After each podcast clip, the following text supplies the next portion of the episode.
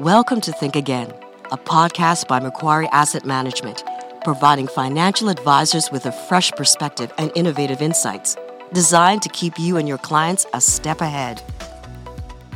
Thanks for tuning in. I'm Denise St. Ivany. Joining me today is Barry Gladstein, Head of Sustainable Investing for Public Investment Markets at Macquarie Asset Management.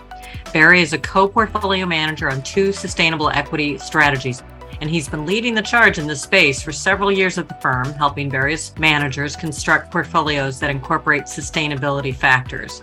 Barry, great to be with you today. Thank you. Thanks, Denise. Thanks for having me. Opportunities for sustainable investment are widespread. They cover a vast range of issues. For example, the United Nations has 17 sustainable development goals, a lot of times referred to as SDGs. And these are interlinked global goals that range across issues like poverty, health and education, inequality, economic growth, and climate. So it can be a lot to get investors to get their head around it.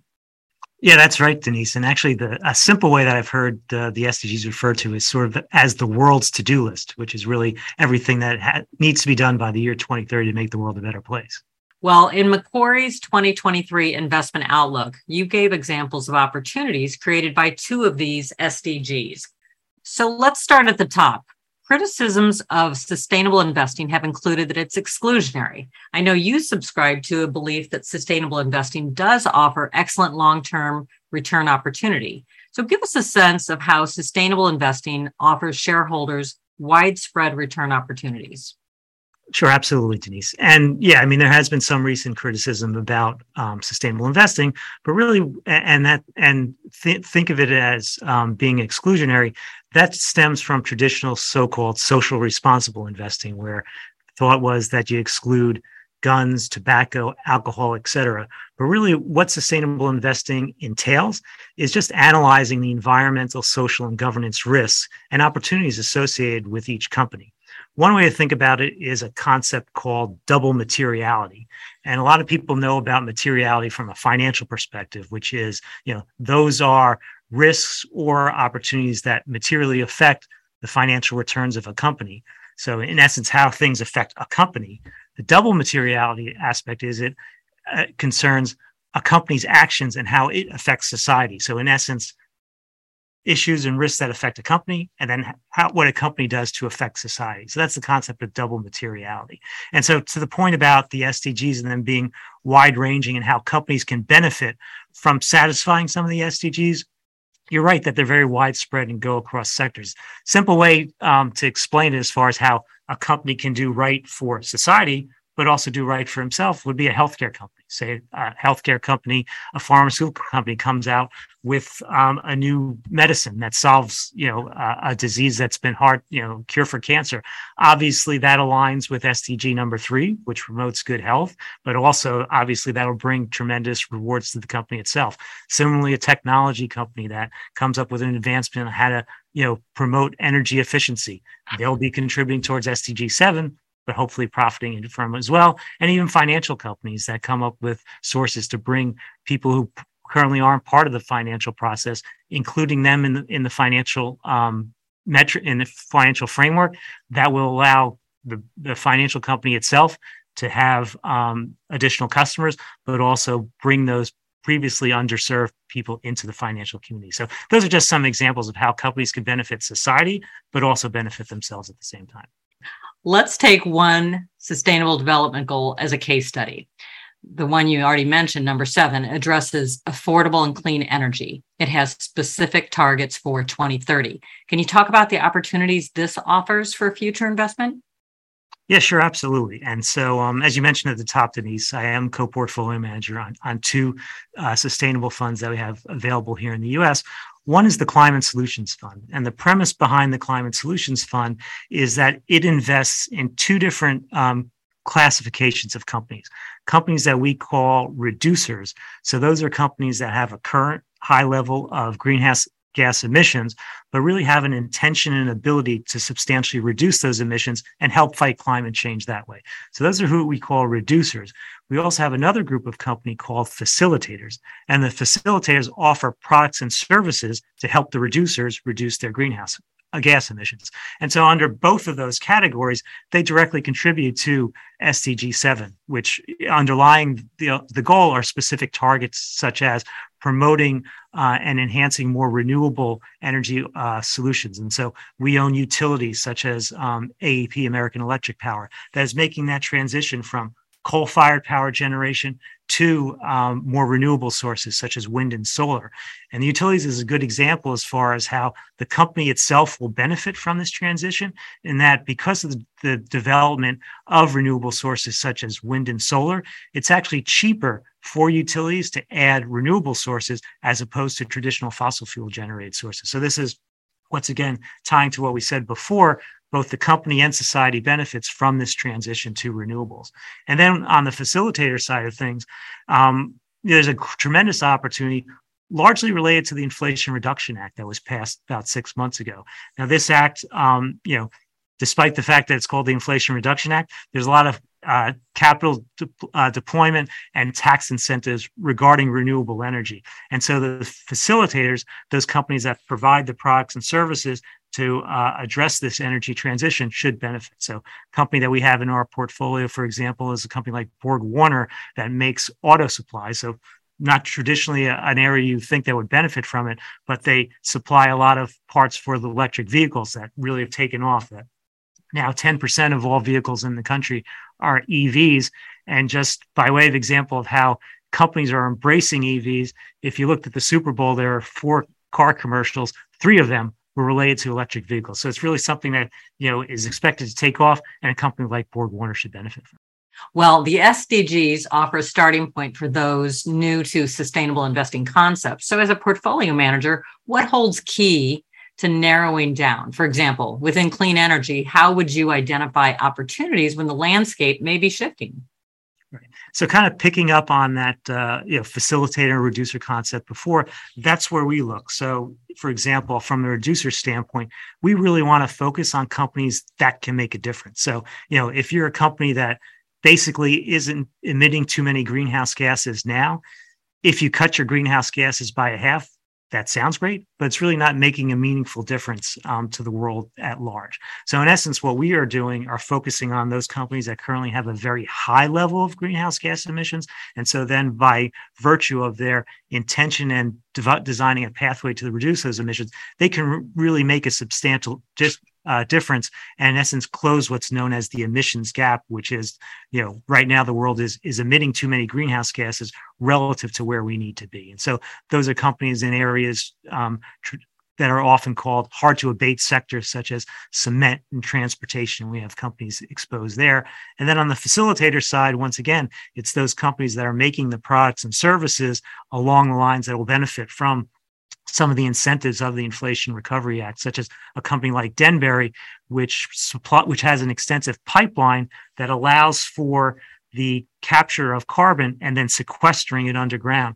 Denbury has an extensive pipeline of uh, in in the southern U.S. where a lot of say fertilizer plants are involved, and so they're partnering now with companies for those companies to deploy the technology to capture the carbon transported through Denbury's pipelines. And then Denbury also has underground resources where they can then sequester the carbon and keep it under wraps, um, you know, for all time. And so there are increased incentives from the Inflation Recovery Act that uh, that will really incentivize companies um, to to capture more carbon, and Denbury should benefit from that. Well, is there another example of a company where people would actually be surprised about how it's leading the way?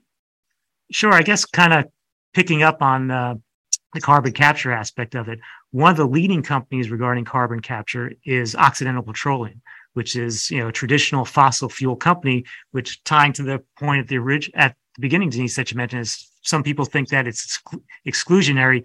Many people think that investing in fossil fuel companies is not synonymous with a sustainable investing strategy. But by virtue of fact, an example, having Occidental Petroleum in the Climate Solutions portfolio Occidental Petroleum is the leading um, investor in a technology called direct air capture, carbon capture technology. So, what direct air capture means is that, as opposed to the example I said before with Denbury, where a company has their own factory and they deploy um, technology and equipment on that factory to capture the carbon that's being emitted from the factory and then goes through Denbury's pipelines and sequestering it. Occidental Petroleum is developing direct air capture. What that means is that you don't have to be near a factory or a plant that's currently emitting a large level of greenhouse gases. You can put it up in the middle, like right next to Denbury's pipelines. And because carbon diffuses through the atmosphere very quickly, it can capture the air unrelated to a direct plant and capture the carbon that's just in the atmosphere, transfer it through the pipelines, and then sequester in the ground so that it's gone forever. So once again, Occidental Petroleum thought of as a traditional fossil fuel, but they're spending billions of dollars to advance this direct air, direct air uh, carbon capture technology. So, in analyzing a company's own sustainability initiatives, what does it look like to engage with them directly? What are those discussions like? So, really, so sticking to um, the climate solutions, we it's you know we're positioning in what's known as an impact fund, and to be known as an impact fund, really you know have to live up to the word. What kind of impact can you have on the companies that you're investing in? And from a public investments perspective your ability to make impact is somewhat limited. So for example you're not directly supplying the capital to the company. In essence when i buy a stock i'm not giving the money to the company. I'm just giving it to the person who's selling me the stock. But so through engaging with companies, that's where we feel we can make an impact. And in terms of kind of the discussions that we have. So for example, if it's a com- if it's a company that's, you know, trying to decide whether it's worth their while to reduce their overall level of carbon emissions, we can go to the company and speak to them and say, we have this climate solutions fund. The criteria for getting into that fund is to reduce your emissions and have a commitment and a pathway to get there. So by letting the company know that the criteria to you know to allow them to get into our portfolio is to reduce their emissions we think that incentivizes them to you know continue on that pathway and give them um, a goal to, to work towards similarly on the facilitator side of things those companies that you know the the benefit from these products and services are far reaching out into the future so by us telling them you know if you invest the capital, we think you'll get a return on an investment. But once again, if you make the investment in that capital, that's the criteria we need to include you in our fund. And we think it incentivizes them to make those capital commitments and then develop those products and services that are needed. Let's switch it up a little bit here. Let's talk about gender equality. So that's the UN SDG 5. How does that translate into investment considerations? Sure. And so, kind of switching to our other fund, which is the uh, Sustainable uh, Equity Income Fund. The premise behind that fund is that we invest in companies that every company in the portfolio has been identified by our proprietary scoring system as being aligned with at least one of the SDGs. So, it's a scoring system based on different metrics that uh, a company can have. Some of them are revenue based, so similar to what we talked about before. If a company's in, you know, developing clean energy um, technology, or if they're a health comp- care company that are you know developing um, cutting edge medicines, you get points under our database uh, according to those metrics. We also take into account us uh, not necessarily revenue based metrics, but action based metrics. And so some of them, if you look about think about SDG five, some of them are relative to what companies can do to promote gender equality. Example is we have a metric if a company has more than 50% of its management team is comprised of females, you get points under our SDG scoring system for that criteria.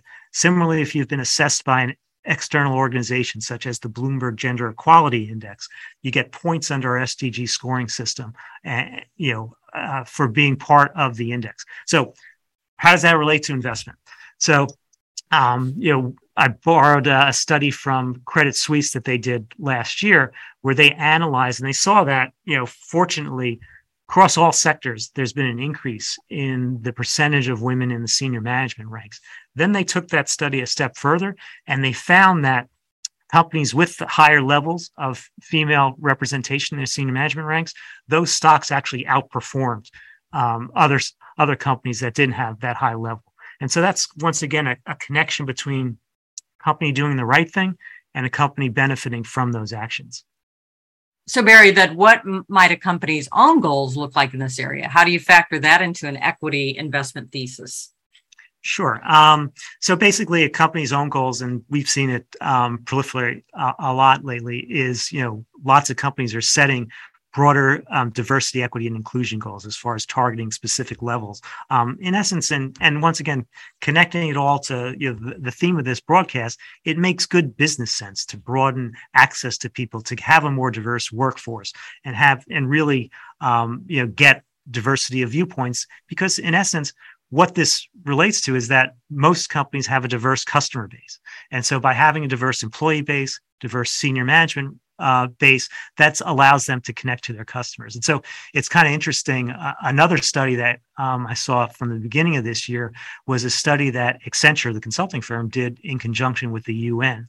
And so with a lot of the talk about, you know, uh, investment companies sort of dictate dictating uh, i know this is in voice so i'm doing air quotes dictating their views to um, to companies as far as what they expect them to, um, how they expect them to behave the survey one of the survey questions was they surveyed over 2500 global ceos and one of the questions they asked was who are your important stakeholders when it comes to sustainability issues and by far and away, six, the, largest uh, answer was 68% of those CEOs said that customers were the primary reason why were their primary stakeholders in terms of their sustainability efforts. So once again, just connecting everything together, you know, it's in companies' best interest to pay attention to the sustainability issues, not to appease us as investors, but really to connect better with their customers. Because as we've seen, especially as you look towards younger generations, people care about what companies are doing in, as far as their relationships um, at, to society, called, so the so-called license to operate, and it really makes just you know strong business sense for companies to be as sustainable as possible. Before we close up here, you've been doing this for a long time. Is there anything that you would point to that gives you, you know, hope for the future? I think you've heard the saying, Denise, that uh, you know history doesn't necessarily repeat itself, but it does rhyme. And so, you know, I talked about the Inflation Recovery Act before, and kind of, and really, you know, when I talk to the experts around Macquarie Asset Management, so we have experts on the private market side, they've said this is really a game changer as far as advancing and really promoting um, the transition, the energy transition. And kind of an analogy that I can think of the past is that um, the American Recovery and Reinvestment Act of 2009 that was passed early in the Obama uh, administration that really was meant to drive investment in infrastructure solutions. And so that's when kind of the phrase shovel ready projects came into play and kind of connecting it to, you know, once again, this is an investment related broadcast.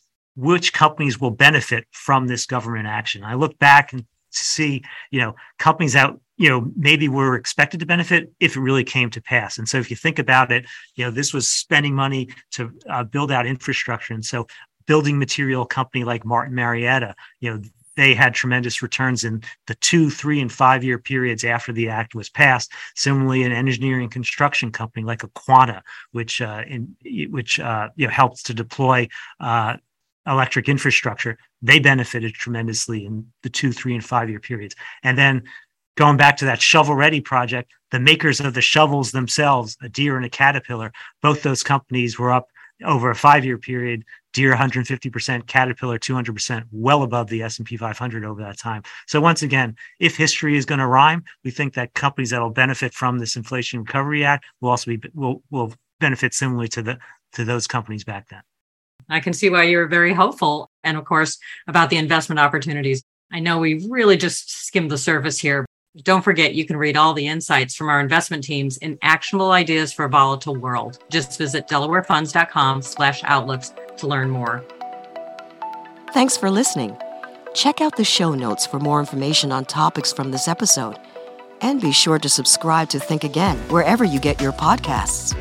This recording is intended for financial professionals and institutional investors only. This is not intended for use with the general public. The views expressed in this podcast represent those of the speaker and are subject to change. Nothing presented should be construed as a recommendation to purchase or sell any security or follow any investment technique or strategy and does not constitute advice, advertisement, an invitation, a confirmation, an offer or solicitation to engage in any investment activity or an offer of any banking or financial service. Invest Investing involves risk, including the possible loss of principal. All examples herein are for illustrative purposes only, and there can be no assurance that any particular investment objective will be realized or any investment strategy seeking to achieve such objective will be successful. Past performance is not a reliable indication of future performance. Before acting on any information, consider the appropriateness of it with regard to your particular objectives, financial situation, and needs, and seek advice. No representation or warranty expressed or implied is made as to the accuracy or completeness of the information, opinions, and conclusions presented. In preparing this recording, reliance has been placed, without independent verification, on the accuracy and completeness of all information available from external sources. Macquarie Asset Management is the asset management division of Macquarie Group. Macquarie Asset Management is a full service asset manager offering a diverse range of products across public and private markets, including fixed income, equities, multi asset solutions, private credit, infrastructure, renewables, natural assets, real estate, and asset finance. The public investment business is a part of Macquarie Asset Management and includes investment products and advisory services distributed and offered by and referred through affiliates, which include Delaware Distributors, LP, a registered broker slash dealer and member of the Financial Industry Regulatory Authority, and Macquarie Investment Management Business Trust, a Securities and Exchange Commission registered investment advisor. Investment advisory services are provided by a series of MIMBT. Macquarie Group refers to Macquarie Group Limited and its subsidiaries and affiliates worldwide. Delaware Funds by Macquarie refers to certain investment solutions that Macquarie Asset Management Public Investment distributes, offers, refers, or advises. Other than the Macquarie Bank Limited, any Macquarie Group entity noted in this podcast is not an authorized deposit taking institution for the purposes of the Banking Act 1959. The obligations of these other Macquarie Group entities do not represent deposits or other liabilities of Macquarie Bank. Macquarie Bank does not guarantee or otherwise provide assurance in respect of the obligations of these Macquarie Group entities. In addition, if this podcast relates to an investment, the investor is subject to investment risk, including possible delays of repayment and loss of income and principal invested, and none of the Macquarie Bank or any other Macquarie Group entity guarantees any particular rate of return on or the performance of the investment, nor do they guarantee repayment of capital in respect of the investment.